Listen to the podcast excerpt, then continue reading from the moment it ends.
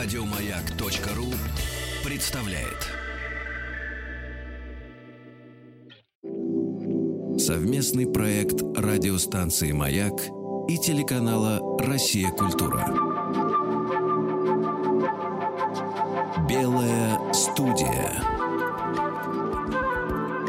Что читали и смотрели те, кого сегодня читаем и смотрим мы. Как эти книги и фильмы помогли им найти себя – и чем они могут помочь измениться нам. В «Белой студии» выдающийся художник, один из основателей и ключевых фигур московского концептуализма, ставшего ярким явлением в искусстве XX века. Его иллюстрации к книгам вызывали особенный интерес и признание. Его работы над детскими изданиями сказок Оли Лукоя и «Черная курица» считаются шедеврами этого жанра. Он автор знаменитого логотипа и один из главных художников издания «Веселые картинки», а также журнала «Мурзилка».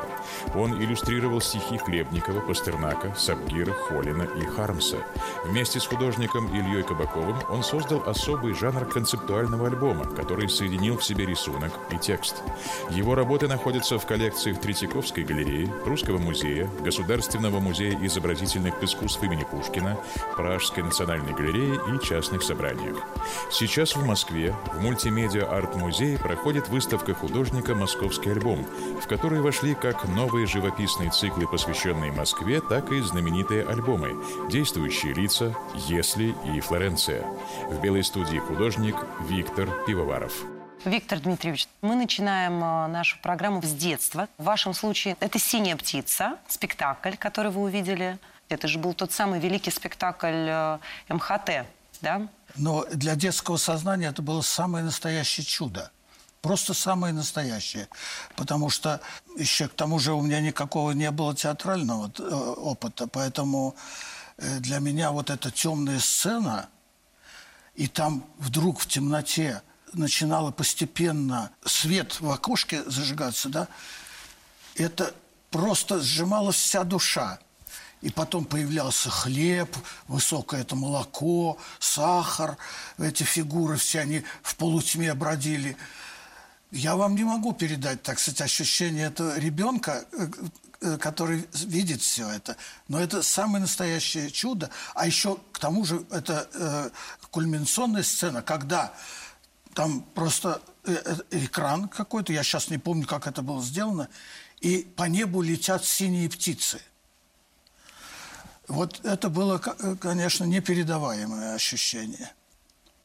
Но, э, может быть, не такое сильное Э, как бы эмоционально, но тем не менее тоже очень сильные впечатления оказали радиопостановки, по которым, собственно, потом я э, и сделал эти иллюстрации к «Черной курице» и Оле Лукое, прежде всего. Это была первая моя книга, которая получила огромное признание, неожиданное для меня, и у читателей, и у э, зрителей. Это было мое первое прикосновение к Андерсону. Потом я сделал уже сборник э, сказок Андерсона, уже толстый такой сборник, э, который тоже вышел в издательстве «Детская литература».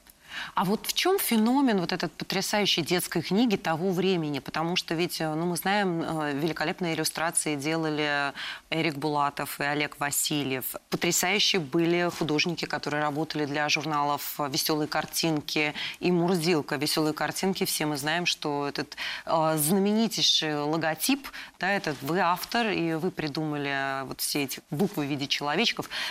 Почему в то время вот именно в детской книге сконцентрировалось такое количество таланта? Это была отдушина. Э, в условиях очень жесткого э, цензурного режима и вот этой вот как бы советской э, вообще идеологии и всего прочего, это, это было поле, где позволялось немножко больше. А самое главное, поскольку это всегда были привязки к литературе, ну так там у писателя это так написано, и художник угу. вроде бы похоже нарисовал. Но и с формальной точки зрения степень допустимости в детской книге была во много раз больше, чем, допустим, в области живописи.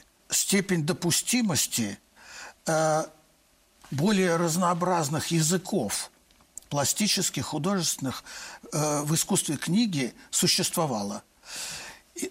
Но не только это. Дело в том, что почему отдушина?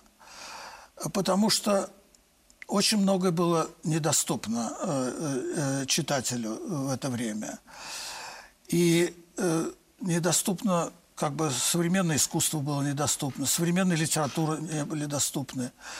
И в области детской книги просто появлялись вещи, которые были интересны не только для детей. Эти книжки, между прочим, прежде всего собирали и покупали взрослые для своих личных библиотек. Ну, так детям они так очень неохотно и э, осторожно давали посмотреть. Но для них самих это был феномен очень важный. Это был маленький какой-то глоток свободы. Поэтому, конечно, даже сегодня, когда смотришь, да, все эти книги, и, э, и детские поэты, ваши друзья, например, да, и Генрих Сабгир, и Игорь Хулин, они писали стихи а, совершенно изумительные по глубине. В них было очень много смысла, и, возможно, для взрослых написать такие метафоричные вещи Ну, конечно, не да. получалось бы, да? А в детской литературе это допускалось. Принцесса была ужасная, а погода была прекрасная. Да. Вот, например, да, это же тоже, ну, как бы совершенно не советская фраза. Да, да, совершенно верно. Вы известны как один из основоположников такого жанра, как альбом. С двух разных совершенно точек зрения вы и Илья Кабаков подходили к этому жанру. А каким-то образом вот работа над книгой и работа над альбомом можно провести э, некую параллель? Безусловно. Э, э, Можно смело говорить, что вот этот жанр альбома, э, он вышел из книги. Практически да, конкретно можно сказать, что он вышел из иллюстрации с подписью. Вот э, особенно старые книги, так сказать, еще дореволюционные книги, э, там, допустим, «Дети капитана Гранта», там какие-нибудь собаки красные, и внизу было, э, была подпись. Из-за утеса появ- появилась стая Диких собак, собак. которая неслась со- с оглушительной скоростью. Вот из этого феномена картинки и подписи родился жанр альбомов, который соединяет изображение и текст. В процессе работы над этим жанром оказалось, что э, комбинации э, этого сочетания э, очень разные. Можно, можно применять самые разные способы сочетания э, э, текста и изображения. И возникли альбомы и только текстовые. где- Вот, кстати, на выставке там один из э, представлен. «Если». Да, альбом «Если». Изумительный, или, кстати. Или альбомы только из картинок, но все равно они как бы это как бы развитие сюжетного или э, какого-то другого типа рассказа. Поэтому э, совершенно четко я могу подтвердить, что этот жанр возник из э, книги, из иллюстрации и э, из работы с книгой. Кстати, альбом «Если» я впервые увидела на этой выставке ваш. Вот эта идея того, что как бы мы ни двигались в нашей ежедневном вот этом броуновском движении, тем не менее в финале, во-первых, всех нас ждет один и тот же результат, а потому стоит ли вообще в этом броуновском движении пребывать или надо просто быть. И, кстати, вопрос, который можно было бы вам задать, а стоит ли вот ходить в гости, встречаться с женщинами, ездить на дачу, пить чай с вареньем, если вот этим вот запутанным путем все равно ты приходишь вот в этот финальный пункт? Но вы затронули такую очень щекотливую проблему, что это за финальный пункт. Мы знаем, так сказать, как, как говорил э, Иосиф Бродский, господа, чем заканчивается жизнь. Нет, имеет смысл ездить на дачу, встречаться с друзьями э, и, так далее, и так далее, и ходить в книжный магазин на, на Кировской.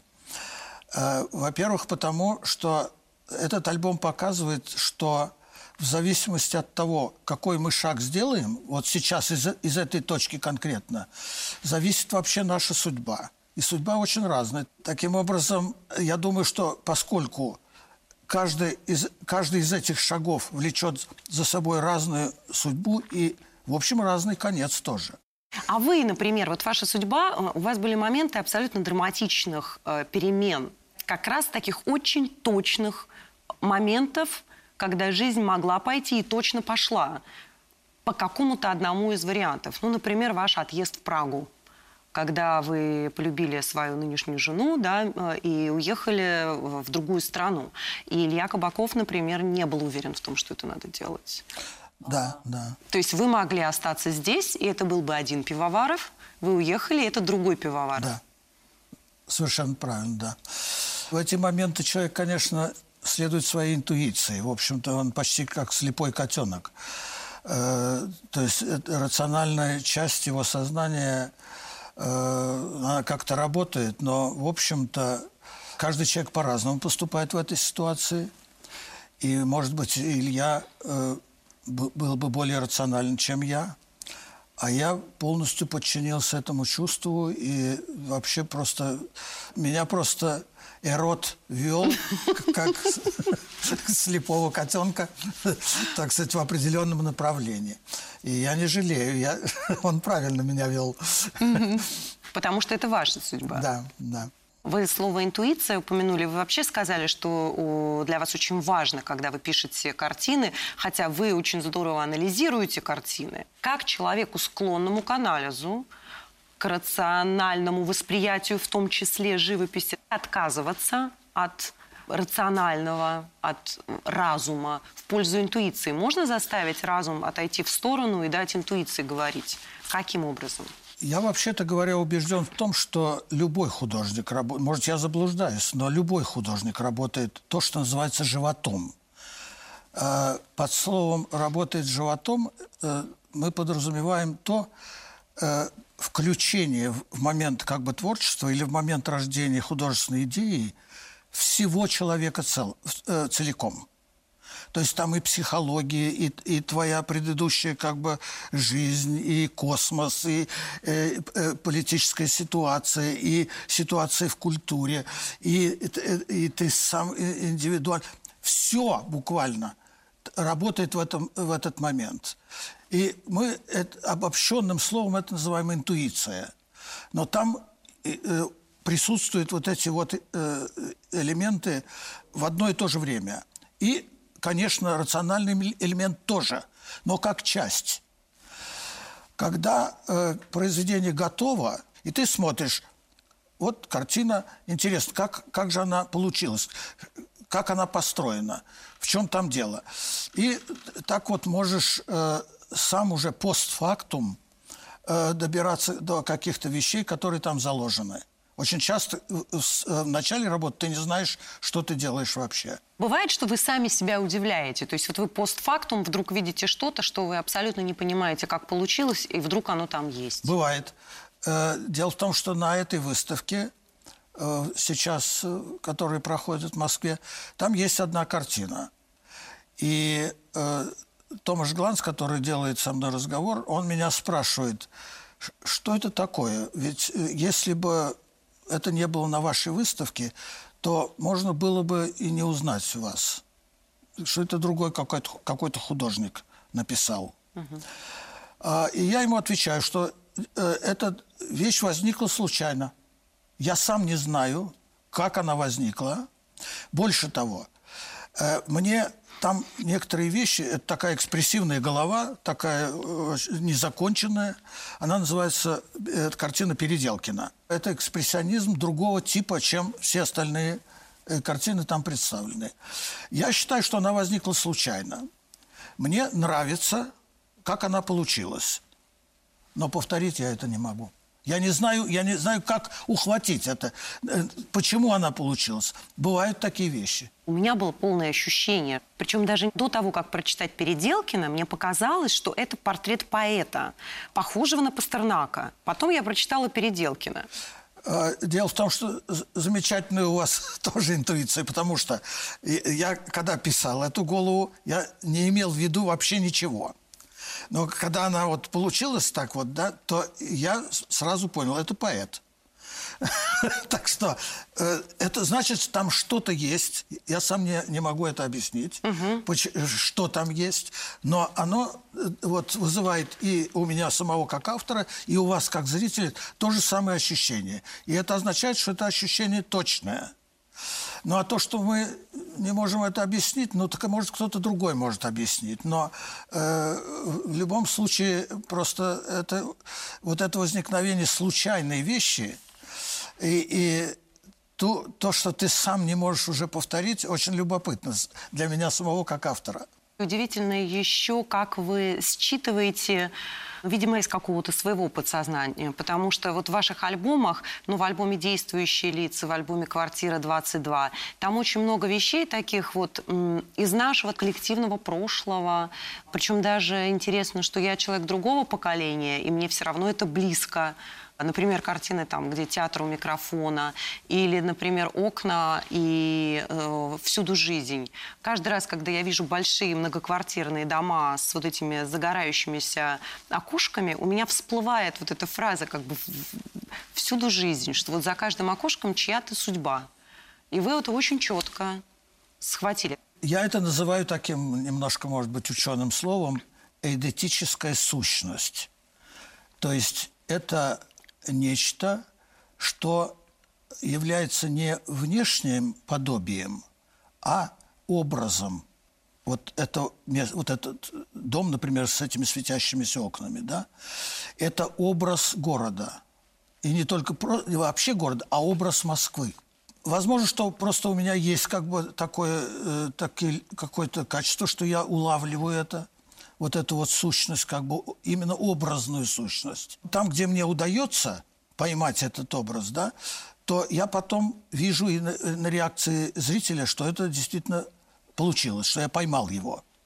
И то, что вы вот это э, говорите, для меня очень э, важно и радостно, потому что э, подтверждает, э, что это не случайная какая-то работа, а передает э, ощущение очень многих людей. Это практически образ, это же конденсация коллективного опыта и коллективного зрения. И вот это говорит Москва, то же самое там.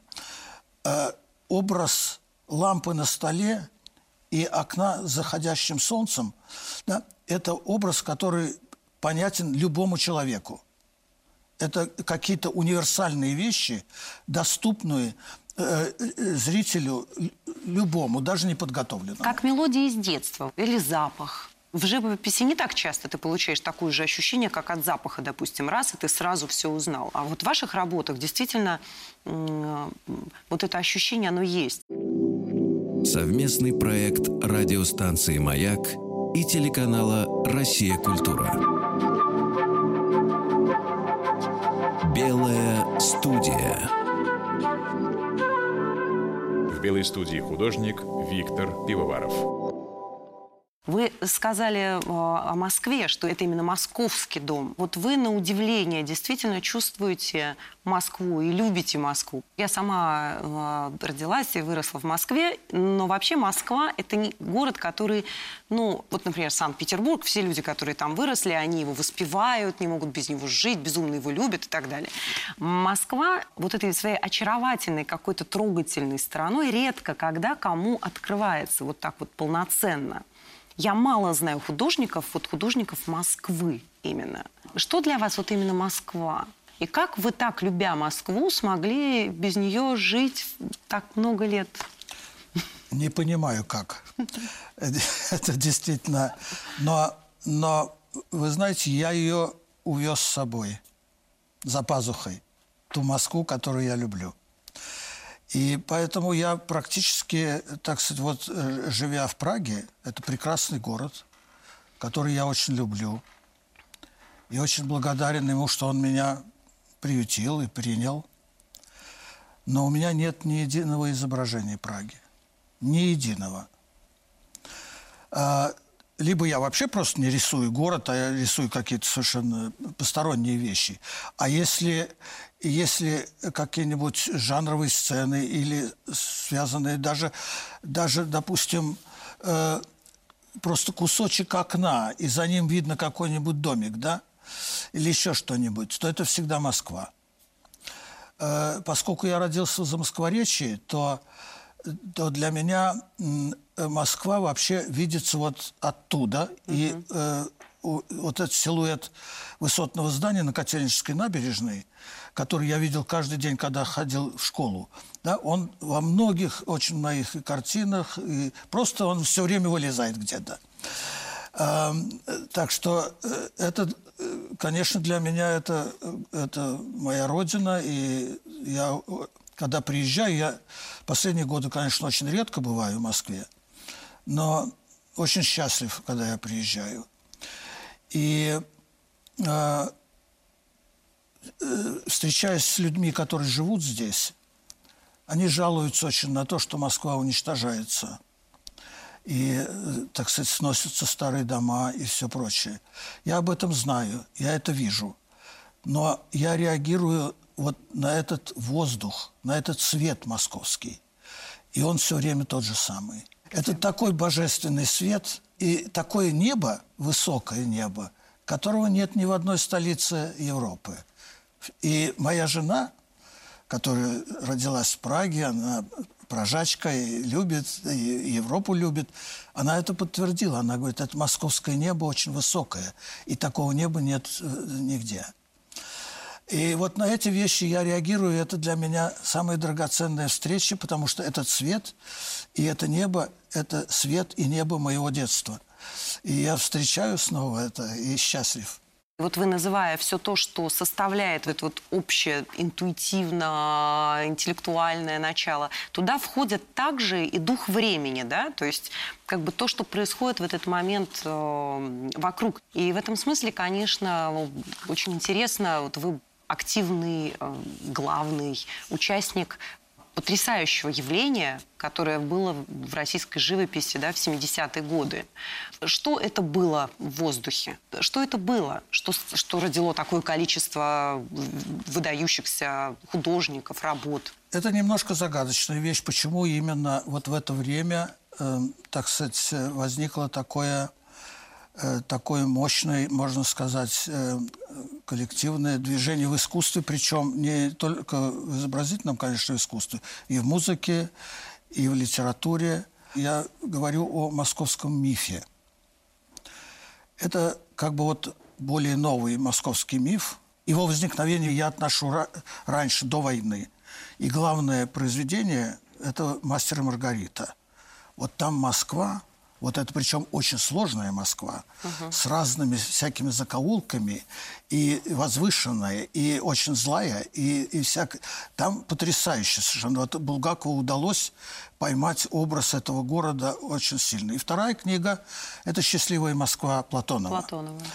Вот. Э, это вот такие вот э, э, это начало вот этого новейшего московского мифа. Он вообще гораздо моложе петербургского, потому что петербургский восходит к Пушкину, Медному всаднику, и дальше целая блистательная совершенно плеяда э, литературных и художественных памятников. А в 70-е годы, после э, вот этого очень жесткого как бы цензурного режима и идеологического режима, возникли в одно и то же время, буквально в один и тот же год, это был 70-й, 71 год – три произведения литературных, которые являются основой уже новейшего московского мифа. «Москва-петушки», угу. «Шатуны» и «Московский гамбит» Мамлеева. И третья книга, которая совершенно недооценена и которая тоже э, э, составляет вот это вот... Э, Олешковского, наверное, да? Совершенно верно. Олешковского Николая Николаевича. Это было такое начало прорыва определенного как бы в культуре, а он, этот прорыв и был и в музыке тоже, э, э, Шнитке прежде всего, и, и другие композиторы. Денисов. Да, и в кино, Тарковский, это же все одно и то же время. И, и в философии, что очень важно. И вот эта выставка включает голоса философов. Да, там Александра Пятигорского, Мамардашвили, да. Аверинцева, Лотмана – Э, там голос и Мамлеева тоже, и из поэтов там Сабгир, Генрих Сабгир. И э, с расстояния это видится, конечно, таким э, ну, чудом, вообще говоря. Сейчас вот современный зритель, и вы, собственно, это, об этом говорите, вы это видите как чудо, как необычайно, ну, чудо может быть слишком сильное слово, но в любом случае это колоссальный прорыв. Но изнутри вы не ощущали себя в центре, Нет, в эпицентре этого чуда Абсолютно происходящего. нет. Абсолютно нет. Вы назвали мультфильм «Ежик в тумане», а, сказали, что это такое знаковое произведение вот как раз для 70-х годов. Я должен сам себя немножко поправить. Э, Я бы назвал оба фильма, то есть «Ежик в тумане» и «Сказка сказок». Потому что, так сказать, они... э, э, Это практически такая э, духовная космология этого времени. Там все образы, вот этот и конь этот белый, и вот эти вот звуки в этом лесу, и, так сказать, вот этот вот страх, страх-то ведь тоже был и очень сильный. Это одна из составляющих этого времени. Поэтому действительно это энциклопедия русской жизни. Эти два невинных как бы да, фильма, мультфильмы. Это так же, как вот э, детская иллюстрация, где э, можно было сделать что-то другое, чем в таких вот полноценных жанрах, как большой фильм или э, картина, которая выставляется на выставке. А вот этот поиск ежиком вот этого своего пути в тумане, это какая-то метафора, конечно, того, как все мы ищем этот смысл. Для вас это что? Медвежонок с можжевеловыми дровишками, который где-то ждет. Дело в том, что э, в чем, как бы, так сказать, вот это чудо Нарштейна. Ам, ты отождествляешь себя с этим ежиком, да? Ты как бы становишься им. И э, переживаешь все, что он переживает, как твое собственное переживание. И э, я только могу к этому сказать, что э, ощущение мира, которое, вот, особенно в детстве, конечно, потому что это о детском ощущении все-таки больше, было именно таким. Поэтому этот фильм так задел очень многих людей. И они могли с этим ежиком идентифицироваться. А, Это замечательно просто. А почему вот у вас есть даже вот зайчики и ежики? Например. Для меня это было удивительно еще. Знаете почему? Мой сын, а, когда он был совсем маленький, он после дневного сна просыпался, я его спрашивала, что тебе снилось? Он говорил, зайчик и ежик. Причем это не обязательно, что они ему снились каждый раз, естественно, вряд ли. Но почему-то у него был вот этот ответ и вот этот образ. Почему вот в этих маленьких зверях для нас скрывается какое-то... Я думаю, что ответ достаточно простой, потому что с, с этими вот э, зверюшками ребенку удобнее всего идентифицироваться. Э, в этом отношении еще один персонаж – это медвежонок. Это, причем, обратите внимание, что медвежонок, скорее всего, самая популярная кукла детская в мире, во всем мире – это просто невозможно себе... Если детство было без медвежонка, то, э, кукла, то я, я просто не знаю, что это за детство было. А, и это именно э, представление о собственной душе, что она такая теплая, что она такая как бы уютная, такая маленькая и беззащитная и требует защиты и охраны. В этом очарование вот этих вот персонажей. А почему вас самого вот так привлекает мышонок именно? Вот мышка – это какой-то очень знаковый для вас а, зверек. Дело в том, что это подпольный зверек. Он спрятанный, он, так, так сказать, как бы невидим. И, э, в общем-то, можно, так, это очень грубо, конечно, было бы звучать. Э, Это вообще метафора, может быть метафорой вообще неофициального искусства, потому что оно было, его и называли подпольным. И э, в этом смысле этот мышонок про- просто как бы метафора э, может быть. Но это э, большая натяжка. Все-таки это личный как бы образ. И это, э, я думаю, что это образ интровертности. Это человека, который закрыт и который не, не, так сказать, не хочет появляться. И в этой книге «Филимон», которая там у меня есть, угу. э, там главный герой этот мышонок, и он наблюдает как бы из этой своей норки всю художественную жизнь, которая происходит вокруг него. У вас вообще образы интровертности, да, они присутствуют, они знаковые, и улитка, да, оставляющая да, свой след. Да. Вас вообще интровертом-то не назовешь. У вас много друзей, вы прекрасно говорите. Тем не менее, видимо, вы ощущаете себя интровертом. А, это что для вас интроверт? А, прежде всего, это то, что э, э, внутренний мир очень закрытый. И ты просто не, стараешься не пускать туда никого. Так как бы в таком социальном смысле ты открыт, и ты общаешься, и, и любишь как бы людей, друзей, там, и подруг, и все прочее. А э, этот внутренний мир, э, видимо, видимо, я так предполагаю и думаю, что не ошибаюсь, он ранимый, и ты, так сказать, его защищаешь. И это для меня, собственно, означает интровертность. Как такой тельце улитки который, если да, оттуда достать, да, он да, такой да. совсем... То же самое, э, э, то же самое образ э, спичного коробка, например, который у меня э, есть во многих вещах. Это все э, образы одного ряда. Совместный проект радиостанции «Маяк» и телеканала «Россия. Культура».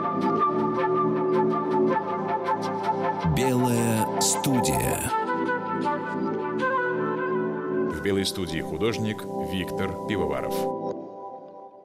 А вот ваш э, такой другой очень известный образ, образ одиночества, да, а, одинокого человека. У вас есть знаменитая ваша тоже такая серия проекты э, одинокого Для человека. Одинокого человека, да. Но вы одиночество понимаете не совсем так, да, как каждый из нас. Вы говорите о том, что одиночество это что-то такое из области чуть ли не э, просветления, выхода в какое-то другое, более свободное состояние. Вы знаете, просто есть, э, по крайней мере, два одиночества. Одно, которое все мы, и я в том числе, переживаю страдательно. Конечно, когда я, так сказать, э, э, допустим, уезжает моя жена, я остаюсь один, то ничего приятного я в этом не нахожу. То, о чем я говорю, то есть то одиночество, о котором рассказано в этих проектах для одинокого человека, это то, что я называю сознательным одиночеством это то, когда ты сам его выбираешь. И это э, в каком-то смысле метафора медитации, внутреннего как бы погружения в себя, а, а, отстранения от окружающего мира, сосредоточенности на э, собственном сознании и отражении бытия в этом сознании. Поэтому э, вот это проекты я именно понимаю как, э, как поиски сознательного одиночества. Но вы несколько раз говорили, что вам не удалось. Да, нет, я дело в том, что я э, как бы у меня семья, у меня жена, у меня дети, внуки. Вот этот вот путь, это умозрительный путь, конечно. Э, я хотел бы быть таким одиноким человеком. Один мой друг и осуществил на практике. Игорь Холин, да. Игорь Холин, да. Это, я им всегда восторгался и, и любил его. Для меня это пример э, реализации этого пути. У него есть такая фраза, что только я сейчас не помню, то ли он сказал, что по-настоящему творческий человек или по-настоящему художник или вообще то человеком может называться только тот, кто готов э, в любой момент сжечь свой дом. Да. Настоящий человек – это тот, который готов в любой момент сжечь свой дом. А вы готовы? Нет. То есть вы не соответствуете вот Нет, этому? не соответствую совершенно. У вас же есть, а, тоже говоря про эту улитку, картина, там противопоставляется такое страстное, а, саморазрушительное и разрушающее все вокруг, потому что саморазрушение никогда не бывает без того, чтобы захватить в этот водоворот кого-то еще, противопоставляется улитки, которые тихо, спокойно, медленно ползут в каком-то направлении. Противоположном направлении. Противоположном, да. И вы э, себя идентифицируете с улиткой. каком-то, в каком-то смысле. да. То есть вам ближе вот это тихое, спокойное движение, чем вот это буйное, страстное, э, с разрыванием одежд, э, зажигание домов. Да, Э, э, безусловно. Тут еще один момент. Связано это с одной историей, очень известной историей, когда к Малевичу пришли э, Хармс и Веденский. Когда он прощался с этими молодыми хулиганами, он им сказал, идите и останавливайте прогресс. Действительно, э, прогресс э, цивилизации целиком зашел слишком далеко. Но э, как его остановить, этот прогресс? Я это останавливаю тем, что я возвращаюсь к, к неактуальным художественным языкам. Вот что мне доступно, да? Тогда я обратился к старым мастерам, а сейчас я обращаюсь к опыту авангарда или футуризма. То есть это, не- это музейные уже не актуальные языки.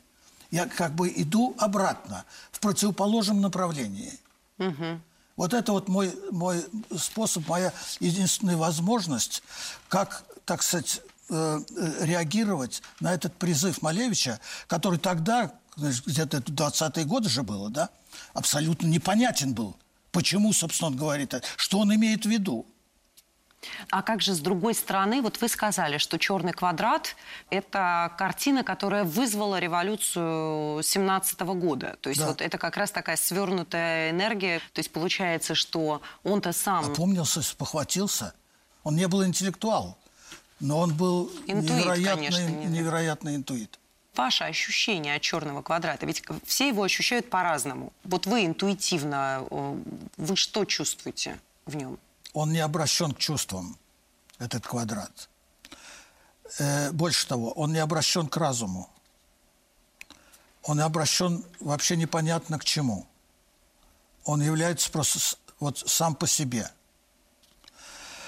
И эм, э, чисто аналитический подход к этой картине там открывает какие-то вещи, потому что его можно рассматривать нескольких способом, что это черная дыра, там тоннель такой черный, да. Можно рассматривать как э, черный квадрат на поверхности этой картины. Можно рассматривать, что это черная дыра, как бы черный тоннель в белом тоннеле. И из этих э, разных способов пространственного как бы анализа там возникают самые разные выводы. Почему так бесконечно все время возвращаются к этой картине? Потому что огромное количество интерпретаций может быть. Черный квадрат в белом тоннеле, это, кстати, очень интересно, потому что мы же не обращаем внимания на то, что это не просто черная картина, это именно черное внутри белого. Да, да, И в этом смысле, может быть, мы весь 20 век и концентрируемся на том, что черное, как бы движемся по этому тоннелю, а за пределами этого тоннеля есть какой-то Ну да, он же свет. называл это иконой 20-го столетия. Но он был провидец, он, так сказать, знал, что говорит. Совместный проект радиостанции «Маяк» и телеканала «Россия. Культура». Белая студия. В белой студии художник Виктор Пивоваров. Еще больше подкастов на радиомаяк.ру.